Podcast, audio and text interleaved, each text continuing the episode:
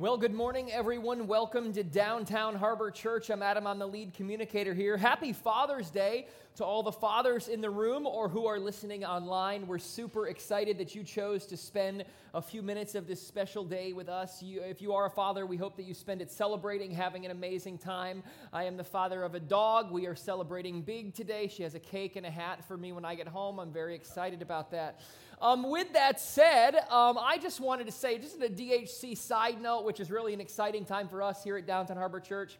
So, if you've been a part of Downtown Harbor Church for any length of time, you know something about DHC is that the coffee here is awful. It's like tar. However, I just wanted you to know, and we can cheer at the end of this when I let this out of the bag, right? That from actually this week going forward, we now have Dunkin' Donuts providing the coffee for us here at Downtown Harbor Church, huh? Right? So this is an exciting time. So our buddy, my buddy John, who does the announcements up here, who made the bad coffee for the better part of two and a half years, we'd like to give him a big hearty thanks and great job, John. But your services are no longer needed. Thank you. Anyway.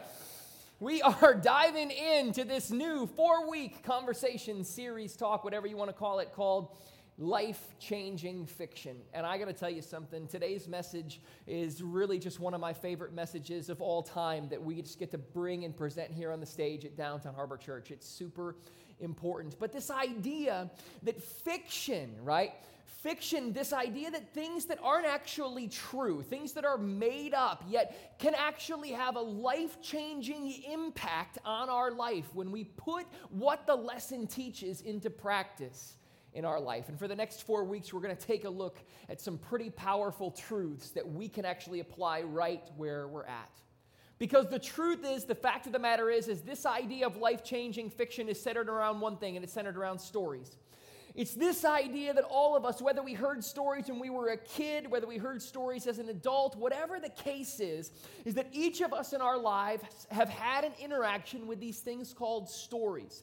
And why I believe stories are so powerful for each one of us is because God, this ever present creator of the universe, who's bigger than we could ever understand or imagine, who created all things and also created us as human beings, God actually created us to have something, right?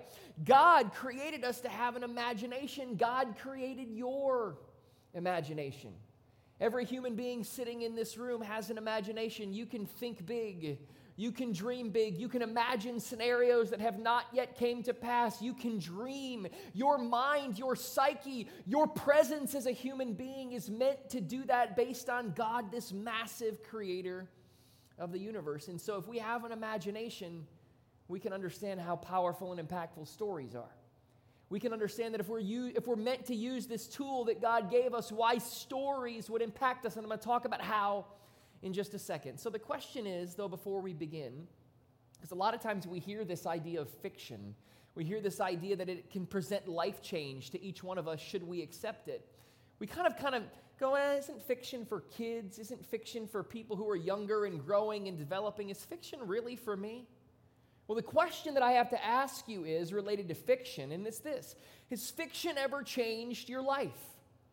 And the answer for every single person in this room is the same. The answer is yes, of course it has. Of course, fiction has changed your life. Whether that's a story you read growing up as a kid, maybe it's a story that you were told that was a long tale from a grandfather or a father or a grandmother or a mother. Maybe it's a story from someone's culture that wasn't necessarily true, but it was meant to prove a point, giving you deeper perspective into who they were as people. Of course, somewhere along the way, fiction fiction stories have changed each one of our lives. That's why it, that's why fiction is so powerful.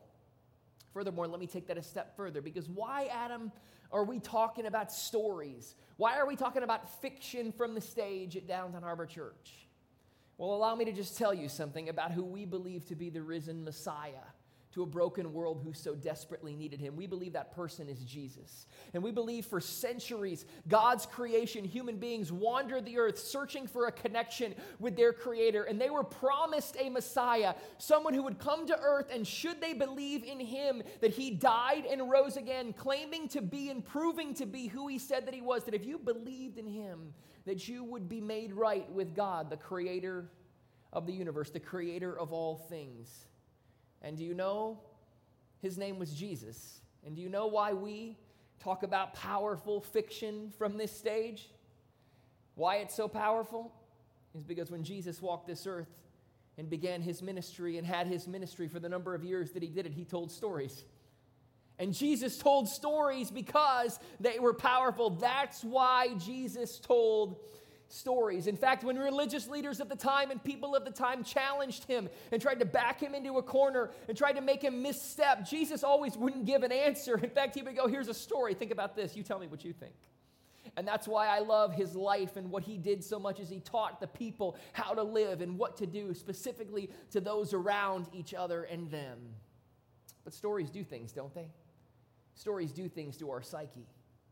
Stories impact our brain and our heart and our mind in a different way than we've ever been impacted before. In fact, stories do a number of things. Stories, right where they're at, they help us see more. Stories allow us to hit the pause button and to see things that we would never have seen. Stories allows, allow us, whether they are books or television or movies or stories that we're being told, they allow us to get a different perspective into the life of someone else. They allow us to get a different perspective into the culture of cultures who are different than us. They allow us to see things in a different way. They allow us to see somebody who might be struggling with things that we don't struggle with. They might allow us to see people who've been through things and have come through those things, and all of a sudden we can come through those things too. They help us see things in a different way. Another thing stories do is they help us care more. Stories actually allow us to care about things that we may have never cared about before because we've seen some different things. They help us provide empathy for people who are dealing with, and cultures who are dealing with, and groups of people who are dealing with different things than we're used to dealing with. And then, furthermore, one of the last things that stories do, which I love, which is why we're just going to land on them right where we're at, right? Is they allow us to hope more. They allow us to have a hope in our future or in the future of someone else because we've seen someone else maybe come through that. We've seen people win in their stories. And all of a sudden we go, I can do that. I believe in that. I might share this story with someone else, even if it's fiction, even if it's not true, so that someone I know who's going through a rough time or a hard thing could actually have hope. Stories do a lot. Stories have a lot more impact than we give them credit for because as adults, right, we're cynical. And we go, Stories, I don't need stories. Aren't stories for kids? Isn't that book right there for a kid? Isn't that show for a kid? Stories do something with us. Stories are so powerful. Stories move us to imagine a world beyond ourselves. Stories hit us right where we're at, and they allow us to express our imagination so that we can gain perspective in the life or the culture of someone else. They give us a deeper perspective for what that means. And stories over time in your life open your mind to the perspective that God wants us to have. That's why Jesus used a very powerful way of teaching. See, when Jesus reached into the people of the time, the religious leaders of the time, people who were followers of his of the time, Jesus used a particular technique to teach them. In fact, this was probably his largest teaching technique that he used. And if this was important to Jesus, by goodness, a couple thousand years later, it still applies. It should be important to us. He actually used parables to teach the people a lesson right where they were at. What I love so much about Christians, right? Specifically the local church, is that even though you may have been around the local church for a long time, maybe you're brand new to the local church. I don't know where you're at in your journey with church and spirituality and Jesus, God, all that stuff, right? But a lot of times, Christians are completely uneducated and they're illiterate related to parables. Because a lot of the times, people will look at parables and they'll go, man, those are true, right? In fact, I had a conversation with a, this was a couple of years ago, about this specific parable that we're going to talk about today. And this is a parable about a guy by the name of a Samaritan. In fact, you may have heard it before. It's called the Good Samaritan. And I remember a couple of years ago, I was just sitting around, and these were church people I was talking to, we were talking about this particular story. And they were talking about, hey, what do you think it was like that day when that guy got up, you know, the, one of the guys in the story, and he took the walk that he was going to go on? What do you think it was like in his home? Using their imagination. And then we talked about the Samaritan, the guy we're actually going to talk about. And they're like, what do you think he thought when he woke up on that day? And I raised my hand, I go, I just want everybody to remember something. I probably should have been excommunicated years ago by based on what I was about to say, but I said, does everybody remember that this was fake, right? This was made up, this what? and people are like, I didn't know that was actually fiction. And not, of course it was. That's what we have to realize. That's what we have to understand. But just, don't miss this, is so key. Just because it's fiction doesn't mean it's not true. Oh, Look at that bomb that we just dropped. Just because it didn't actually happen doesn't mean that there's not massive, life changing truth within the context of these stories, which is why we take the time to understand them and process them and dissect them, because the truth is right there. But the parables Jesus told were not true. They didn't actually happen, they were fiction. But boy, were they ever life changing for people who needed it right where they were at. And some thousands of years later, we need it right where we're at today, too. So if you have a scripture and you want to open it, you can definitely do that. We're going to be in the book of Luke, chapter 10 today. If not, that's totally fine. If you do want to follow along, because some people like to, you can do that on any mobile device or it will be on our screens here at Downtown Harbor Church. Luke, chapter 10 verse 25 through 37. It's deep, it's a lot of scripture today, so kind of zone in with me because it's very impactful um, and it's very difficult to kind of process all of these layers, but it's so crucial to just zone in. This is so key. One day, right, scripture says, an expert in religious law stood up to do what? Test Jesus. Let me pause. Remember, I said that the religious institution of the time, experts in the law, they didn't like Jesus. They didn't like this new person who was walking earth claiming to be the Messiah. He was about to disrupt their institutional religious state, and they didn't like it. So, on every opportunity that they had, they backed him into a corner and tried to get him to step in mud because they eventually wanted him gone. We're going to wipe our hands off him. We don't have to deal with them anymore. So they tried to test him always.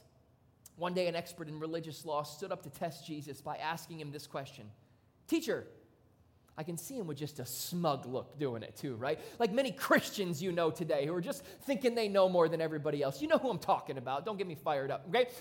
Teacher, what should I do to inherit eternal life? Basically, going, this guy's to screw this up. Watch and get somebody, get the popo on command, right? We're to lock him up this time, okay? And Jesus goes, hold on. What does the law of Moses say? Reaching right into their culture. See, the religious institution of the time followed by the book, the law of Moses. And Jesus reached right into their culture, reaching them right where they were at. He goes, What does the law of Moses say? And I, I love this because I can just see Jesus kind of smirking, going, How do you read it? What do you think it's like? And the man replied, right? Because you would. The man answered, You must love the Lord your God with all your heart, all your soul, all your strength, and all your mind. And you must love your neighbor as yourself. Jesus goes, Okay, that's what the law of Moses says. The guy goes, This is what it says. Now, this is what Jesus goes, Right. Listen, bro, you're right, okay? Do this and you will live. Hey, man, congratulations, you got the answer. I can just see this happening, right? That's where my imagination comes in. Jesus kind of holding court with this religious guy, probably in some kind of robe or something, and getting everybody to come around, going, Watch this, I'm going to trick him. And Jesus goes, Man, great work, awesome job, you're right, I'll see you later, good work. Send it in, mail it in, you got it down, I'm out of here, thank you so much. I can just see him kind of doing that, right? But the guy, see, the guy was picking at Jesus, and the guy was going, I'm gonna, I'm gonna get you, even though you answered properly, law Moses, got it. Here we go. But the man wanted to justify his actions. So he asked Jesus, Hey, Jesus, all right, I got you. You're right. Okay, you say I'm right, I'm right, you're right, everybody's right here, but let me get you again. Who is my neighbor? You told me to love my neighbor just like I love myself. Okay. Who is my neighbor? And what do you think Jesus replied with? I can see him with his back, right? And I can just see him kind of look, and, and, he, and he just turns a slow turn right around, going, Glad you asked. Because Jesus in that moment did something. He did something, it's just the, old, the whole reason we've crafted a message series around this because of how he replied. Jesus replied with a story. Jesus, I can see him going, Sit down, boys. Take a seat. Glad you asked. Because then he reached right into their culture again and he said this Jesus replied with a story. And he goes, A Jewish man was traveling from Jerusalem to Jericho. Now, okay? Imagine you're one of these people who's challenging him, who would have been a Jewish person. So, all of a sudden, as Jesus dives into this story, he immediately reaches into their culture. He goes, Imagine a Jewish man was traveling from Jerusalem to Jericho. You, one of you, you guys who are sitting around listening to me, you, someone who you would sit with, would come to your temple, you would break bread with. They're traveling on a road from Jerusalem to Jericho. Not only was it someone that you could relate to, but more than likely, it's a road that you've been down before, time and time again. It's kind of us, like us, traveling down Broward from Federal over to 95, right? It's a dangerous journey. You know that, okay? Right there down Broward Boulevard, right? It's, it's a road that we would be familiar with. And then something happened. He goes, This is what this is this, this is what I want you to understand. Imagine this: a Jewish guy's traveling from Jerusalem to Jericho. When he was attacked by robbers, also possible on Broward between Federal and 95, okay? And then, then he, they stripped him of his clothes. Again, possible on, I'm just kidding. Well, hopefully not, all right? Okay, so this guy was attacked by robbers. They stripped him of his clothes, beat him, and went away, leaving him half dead. So I only imagine kind of like a mic drop, right? Where Jesus is going, one of your own. Just was traveling on a road that you know, and he was beaten up and left for dead. They took everything. What would you do? Sure enough, Jesus then goes on to say this, right? By chance, a priest came along. Now, a priest was one of the religious leaders of the time. It could have even been a similar person to the same guy who asked the question to Jesus originally. So imagine being there and the guy who asked the question, a religious leader of the time, could have even been a priest, right? And then Jesus said, But hey, you came along. Then a priest came along.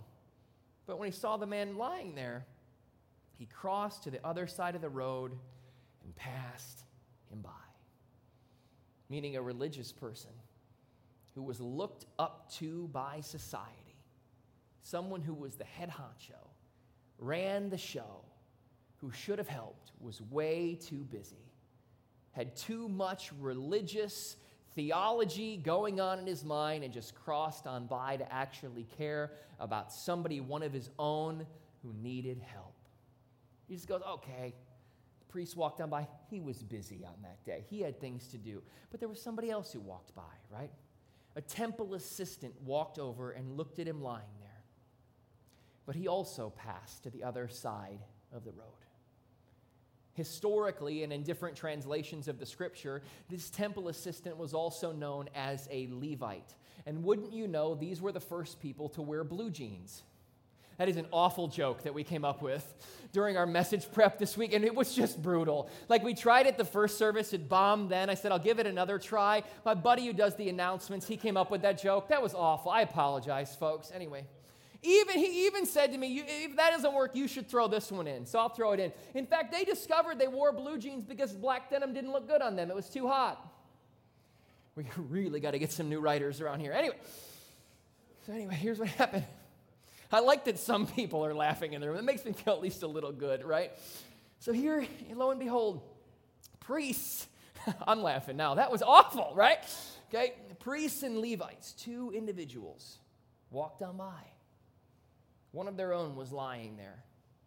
Sure enough, they didn't even have the time to practice the things that they would preach to others for a man who was in need, a man left for dead.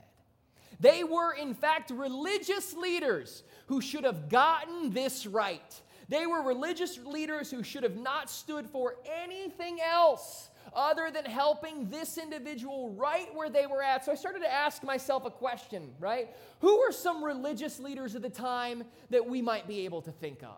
Who are some people who we could equate this to, right? That they maybe just walked right on by and may not have helped in that situation, who we would look up to. Here's one that I thought might be an option for walking on by, right? I don't know if you. That's our executive director, John, with our changing table downstairs in our nursery. After we ran out of room in the trailer, rather than buy a smaller one, he decided to lop the legs off in a hacksaw and put it on an exhibit at the museum. Thought he did a nice job, okay? Just think, again, just out of curiosity, you just think who might be some other religious leaders of the time that, you know, might be people that we would look up to that would go, man, they may get it right from time to time. They may get things, we should look up to them. Well, well, these are our parking lot guys, right? And I couldn't tell if these guys were helping people in the parking lot or they were helping people at the bar the other night. I couldn't, I couldn't tell. Either way, they were hopefully getting it right, okay? There they are right there, okay? And there are a couple of them are in the room. They're laughing. I like that. These are attempts to make the message humorous in the middle of a very serious topic. Here's the truth. Here's the key. Being religious doesn't equate to love. I don't care how spiritual you are. I don't care how much scripture you claim to know. I don't care how often you go to church. I don't care how Christian you claim to be. I don't care what kind of outfit you wear. Being religious doesn't equate to love because Jesus said in this story, you religious people who are too busy getting to your holy huddle and holy events time and time again are walking by the very individuals who even may be different than you or similar to you, it doesn't matter, who need your help, who need you to love, who need you to care. And you're so obsessed with your own religious, Christian, spiritual habits that you've missed the main point. And Jesus goes, I'm telling you this right here. You don't like it? I don't care. I've put you right where you're at in the middle of this story, and you've got it wrong. And then he goes, Let's get it right. He goes, Then a despised, the word despised is so key in the scripture, right? Then a despised Samaritan came along. And when he saw the man, he felt compassion for him. Now, let me talk to you about this man, the Samaritan. Let's talk about Samaritans and Jewish people. These two cultures hated each other. I can't express this enough. These two cultures were at a cultural war with each other. If you were a Jewish person, you were not allowed to associate with a Samaritan and vice versa. They were at literal war with each other. Furthermore, in Jewish culture, if you were seen at all being affiliated with someone who was a Samaritan, you could become an outcast based on your own society. These two people should not even come close to each other. And you know what Jesus said? Then a Samaritan walked by to a Jewish man who was beaten to a pulp on the side of the road. Going over to him, the Samaritan soothed his wounds with olive oil and wine and bandaged them. Then the Samaritan put the man on his own donkey and took him to an inn where he took care of him. Now, this is so key, right? Because you got to remember something, guys. This is fiction. So Jesus could have made up whatever he wanted to at this point to prove this point. And this next part is so key, right? The next day, he handed the innkeeper two silver coins, a lot of money back then, telling him, Take care of this man. And this is what I, this is what I love so much, right? If his bill runs higher than this, I'll pay you the next time I'm here. Jesus didn't have to say that. He could have stopped it. He put him on his donkey after he helped bandage his wounds. He didn't have to go into this part with an inn. He did it for a point. He did it to show people that this Samaritan was going the extra mile to care for and show love to someone who was massively different than him. Saying, You religious people got it wrong. You don't have it right because you're walking by with your nose in the air based on someone who really needs help. This guy who is at war with this person, who shouldn't even have touched him or been associated with him. He got it right. Do you want to know what I think he's saying at the end of the day? He's going, guys, gals who can hear my voice, this is love. If you want to look at that, this is love. You want to know how to love? You asked me how to inherit eternal life? Whoa. Who's your neighbor? This is love. Because so often, you want to know what I see? I see people who claim to be religious. Ah, I got this pretty good.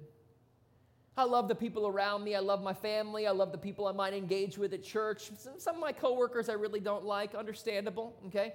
But some of you are going, okay, but, but, but what, what people generally say is, I'm, I'm pretty good at this whole loving my neighbor thing. But the question really is, who's your neighbor? That was what the Jewish religious scholar asked, and Jesus responded with this story. Here's what I want you to know if you want to love your neighbor as yourself, you have to love all your neighbors. Even them who uh, you know what you know what they think or what they believe. Like I mean, them. Mm-hmm. But what about they? They've wronged me. They've crossed me. I can't be a doormat. Them. Mm-hmm. The family who you don't want to associate with, the coworkers who you can't stand, the people who you just don't like, people in our city who are down in their luck and out of their luck, people who have addiction problems and recovery problems, them. Mm-hmm. Not just the people you like, not just the people you care about, not just the people who are going to be in your life no matter what, all your neighbors. You know how I know this? Because the story that Jesus told didn't end there. It goes on as he asks another question. Now, which of these three would you say was a neighbor to the man who was attacked by bandits? Jesus asked. And I'll tell you what the man replied with because I can only imagine him sitting there and going, Oh my goodness. Jesus, I don't even, I don't even know what to say or think, right? But the man replied as Jesus asked the question the one who showed him mercy. A religious scholar of the time replied to Jesus and said, The one who showed him mercy. And then Jesus said he didn't lambast the person, he didn't criticize the person, he didn't make a fool of the person. You want to know what Jesus said? It was just something very simple. That's what he said. Now go and do the same. Take this story, this example, this fiction, and go and do the same. See, at Downtown Harbor Church, we just believe a couple of things. Because it would have been very easy would have been very easy for any of us in that situation to just walk on by, taking a stance. Taking a stance that we can't associate with that person who might be different than us, who might think differently than us, who might have different political views than us, whatever your political views are. We don't talk about that here at DHC for a very specific reason, right? But we might just be able to say, I'm walking on by to take a stance. And Jesus said, uh uh-uh. uh stances don't matter. You need to love. So, Downtown Harbor Church, we talk about that. We say around here that we don't take stances on things, we just build relationships. And we allow God and the Holy Spirit to work through those relationships right where they're at. So that we can hopefully have a different impact than we would if we just stood there with a stance. Because you know what? If we take stances in life, you know we're viewed like? The priest and the temple assistant, the Levite who just walk on by. And Jesus said, You are the one who shows him mercy. Now go and do the same. In this story, you are the Samaritan. What if you acted like that? Because the truth is is that you're not probably going to encounter people in your life who've been attacked by robbers and beaten up who are bloody, specifically people that you might not like. You may not see that. In rare circumstances you might, but what if you just took that and applied it to every situation in your life and anybody who is different than you, who might need help or who might need lifted up and not beaten down? What would that look like for you? Because so often what we as Christians tend to do inside of the local church is we just check the box and we said, "Okay, I'm going to go hang out with my specific religious group of people and study the scripture and go to this study and do this event. And furthermore, we ignore the, in fact, exact people who Jesus told us to reach out to and interact with, rooted in love. You want to know what the local church has done? In my experience in the local church, we've maximized all this other stuff that we've created and we've minimized love. Love has almost become a negative thing inside the walls of the local church Church. And we here want you to know what we believe because we want to be very careful to never minimize what Jesus maximized. And if you look at his life and you look at this idea of love, and reaching out to other people, you know that it was the absolute most maximized thing that he talks about. It was the core of every story and every message was rooted in love. And this story is not just a story from an author some thousands of years later that you like, which may have engrossed you in this story, some fictional story. This story is from the Savior of the world, the risen Messiah, to a culture who so desperately needed to hear it. And the truth is, is that some thousands of years later, we need to hear this story again right where we are at. Never thought that fiction could be so powerful, did you? Until you actually realize that it has the potential to change your life. Not only to change your life, but to change the life of another person and then change culture and society as we know it around us. That's life changing fiction. That's how important these stories that Jesus taught. So, at Downtown Harbor Church, one of the things that we try to do each and every week is put a word on the screen that we can actually grasp and understand, that we can hear a message on Sunday and put it into practice in our lives on Monday, and that word is practical. So, we kind of ask ourselves hey, here at DHC, what's the practical in this message? What's the practical that Jesus is trying to teach us right where we're at so that we can go out and to change the world around us? So, first of all, I just need you to know this. Because a lot of you might be new to church, or maybe you're back to church, or maybe you've been in church for a long time, and maybe you've been confused about what this looks like. Here's just what I want you to know the first practical is a recognition, right? Recognize that religion and love are very different. They are very, very different anyone who would tell you that Christianity is a religion, and don't get me wrong on this. It has been organized throughout hundreds and thousands of years into an organized religion. I get this. But if you look at its very earliest formations, do you know what it was? It was a movement, a movement based in and rooted in love, based on someone who went to a cross and died the ultimate sacrifice, the risen Messiah showing love to his people. Therefore, we could take that love and go out and to love other people as ourselves It was a movement based in love, not a religion. And we've organized it and put parameters about it, and I get it. It's just kind of what happens thousands of years later. But don't forget to recognize there's a huge difference between religion and love. The second practical is this seize the ministry theology tension. Don't miss this because this is kind of a little bit of a deep one and I want you to understand it. Ministry is what the Samaritan did to that Jewish man along the side of the road. He gave up their qualms, their quarrels, their beliefs that they didn't agree on, and he reached out to that man, okay? If he were just rooting what he did in theology, he should have walked away because his religious beliefs would have prohibited him from doing that. The Jewish man, the same. And what Jesus, I believe, says is, is this hey, your beliefs are not wrong. Your beliefs are not bad. Uphold your theology, but don't let theology get in the way of your ministry.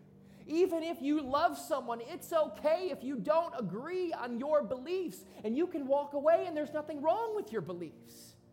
Let these two things interact, don't let them be mutually exclusive. Uphold your beliefs but love ministry and love people. Allow me to just say this because I feel like it this morning. And sometimes I just feel like it related to your beliefs, your theology. If your beliefs cause you to treat someone the wrong way, then something is wrong with your beliefs. Because a lot of times our beliefs cause us to treat people inappropriately in the wrong way, and that does not line up at all with the words of Jesus and what he taught and how we should go out there and love other people. Don't miss that. Don't ever miss that seize the ministry theology tension.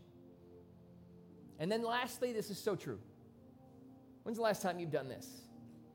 When's the last time you've reached across the aisle and reached out to someone different? We don't like people who are different. None of us do. For whatever reason, it's innately in us. It's just a fact. In fact, we're scared, a lot of us, of people and things who are different. And Jesus said, uh uh Nope. Reach out right where people are at. And you know what I love so much about this story? Is the cross cultural references that this story made because the truth is, the fact of the matter is, is that we're supposed to go out and be like the Samaritan, helping others, even those who are different. But what would it look like if we were beaten up and lying on the side of the road? Wouldn't we want someone to do that for us? If we're going to eventually, somewhere along the way, want people to do that for us, it's got to start right here with us doing that to other people first. Over and over and over again, asking for nothing in return, saying to some innkeeper, Here's my card, just bill the rest. I got it. Wouldn't people see more? Wouldn't people care more? Wouldn't people hope more if that's the way we lived each day in and out? If we did this, just very simply, look for unusual ways to help others, even those who are different. Look for unusual ways to help others, even those who are different. That's our bottom line for today. And I just want you to toss it up on the screen back there. Do you have it for me? We don't have it. There it is. Okay, perfect. There it is. Look for unusual ways to help others, even those who are different. Think about what your life would look like if we did this. Think of what our city would look like if we did this. Think of what culture would look like if we did this. Because so often we don't. We huddle ourselves in a corner Say, I want nothing to do with anybody else. And Jesus said, uh uh-uh. uh. do not be like those people who claim to be big shots and walk on by and walk on by and walk on by. They are wrong. Be like someone who was different, who reached out and gave everything that he had to someone in need. Look for unusual ways to help others, even those who are different. Let me pray. Father, for who you are, God, we just say we thank you. Jesus, thank you for telling this story. The people of the time needed to hear it. Jesus, we need to hear it right where we're at. And Lord, I just pray that through today's message and your word to us, that you would help us to unpack it, that you would help us to be convicted in our hearts, to go out and to reach into the lives of other people, to be able to speak your truth to them, into them, so that we could embrace people. Because, God, the truth is, is there are a lot of people who are hurting. And God, the local church is stiff armed, stiff armed so many. Please forgive us. We've walked, we've walked right on by. Jesus, would you help us never to do that again? Open our eyes. Help us to be changed by this story, we pray today.